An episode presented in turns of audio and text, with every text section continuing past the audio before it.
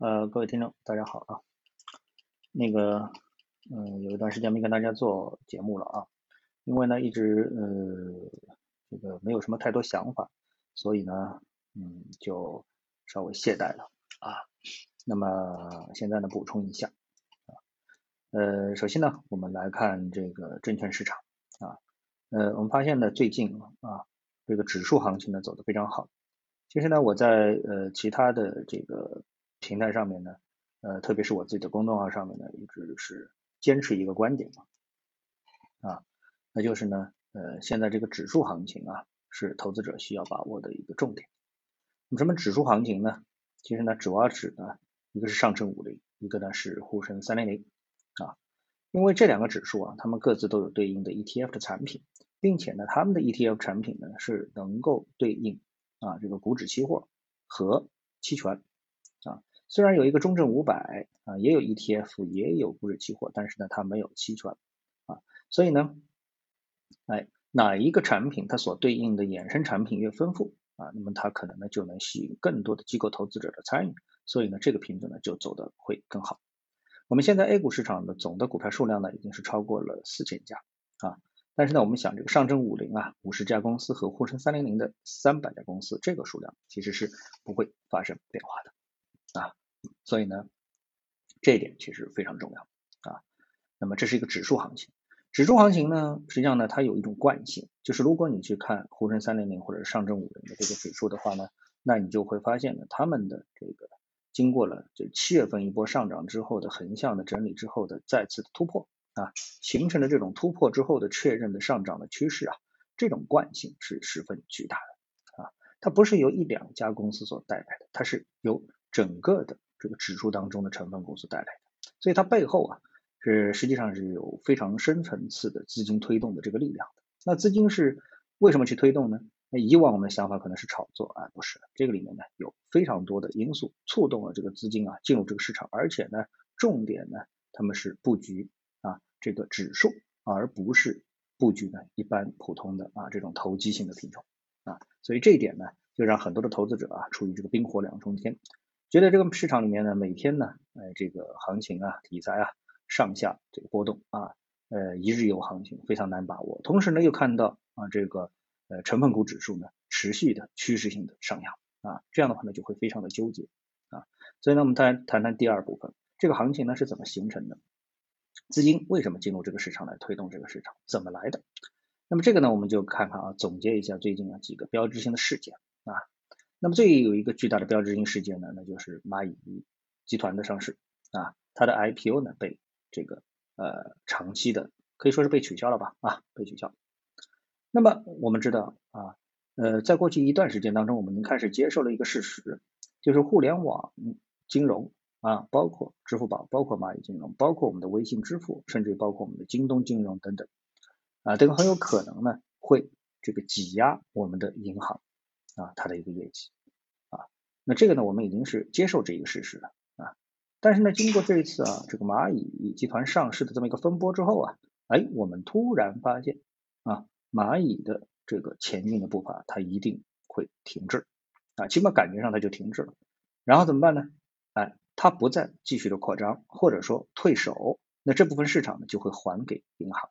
所以呢，银行呢，哎，迎来了它的一大利好。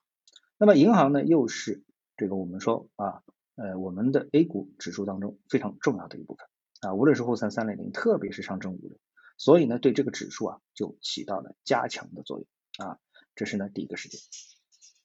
第二个事情呢，呃，我们再来看最近啊，这个很多银行啊，应该说是几乎所有的银行，只要是参与这个业务，黄金 T 加 D 的这样一个业务啊，那么就呃最近呢是宣布啊，他们退出这个市场啊。我们看到有很多的企业啊，呃，有很多的平台啊，说他们是替银行在做这样的业务。那如果银行呢，明文说，哎，我们不做这个业务了啊，那么这些公司平台啊，他们的黄金业务呢，哎，就会处于一个比较尴尬的位置，是合法还是非法啊？这个就比较讨厌了。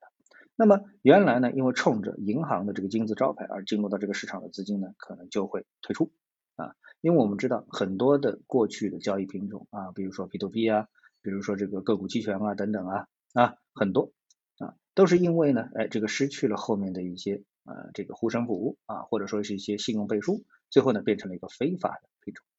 啊。那所以呢，黄金这个业务未来如果是脱离了银监会的监管，而进入到了证监会监管的层面，它会发生什么样一个事情呢？那很大可能它就会向非法的方向啊，这个一步一步的迈进啊，这是我个人的判断啊，不一定立刻就开始实现，但是呢，有可能往这个方向慢慢的走。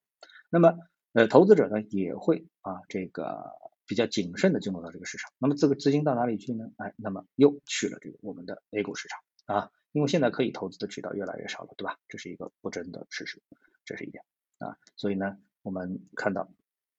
资金呢又进入到了这个 A 股市场。那么还有一个呢，就是对最近啊，这个我们说呃指数 E T F 啊，三零零 E T F、五零 E T F 等，呃有一个潜在的一个利好啊，或者说已经是明文的利好。什么利好呢？就是他们要调整他们的这个成分股啊，上证五零已经公布了要调整五家啊，调出了三家银行啊。那么这种调整啊，我们看到这个美国股市啊有一个非常直接的案例，就是特斯拉。特斯拉呢，在没有被宣布进入标普五百的时候呢，它的股价呢是在四百美元啊，宣布之后呢，股价到了六百美元啊，在短短的呃一半个月的时间涨了 百分之五十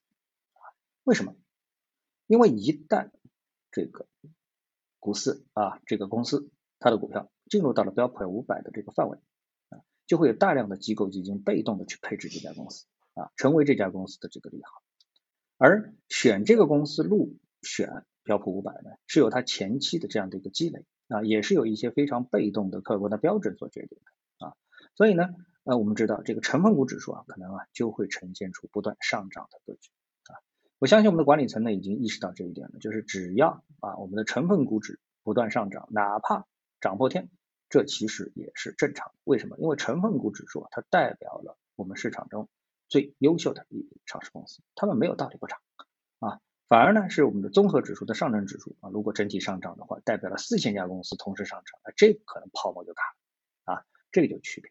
所以我们之前在节目当中我就跟大家不断的强调啊，这个美国啊，无论是道指还是标普啊，还是纳斯达克，他们都是成分股，在全世界几乎已经找不到第二个啊明显的这个呃被大家所重视的综合性指数了，那么只有上证指数。啊，只有上证指数是大家最重视的一个综合指数，其实它误导了很多投资者对这个市场的判断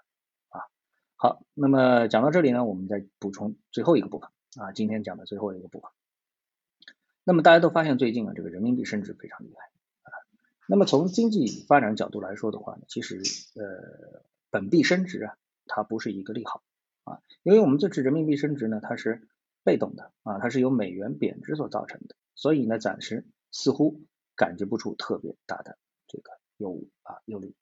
啊，但是呢，无论如何升值都不是一件好事啊，所以呢，在过去啊，像日本日元啊，就不断的被这个指责说是操纵汇市，为什么？就是不想让自己的日币啊升得太厉害啊。我们这次是被动的升值，可能相对还好一点，但整体上升值都不是一件好事啊。好，那今天呢，我就跟大家。交流一下这样的一些观点啊，谢谢大家的耐心啊，我们下次的节目时间再见。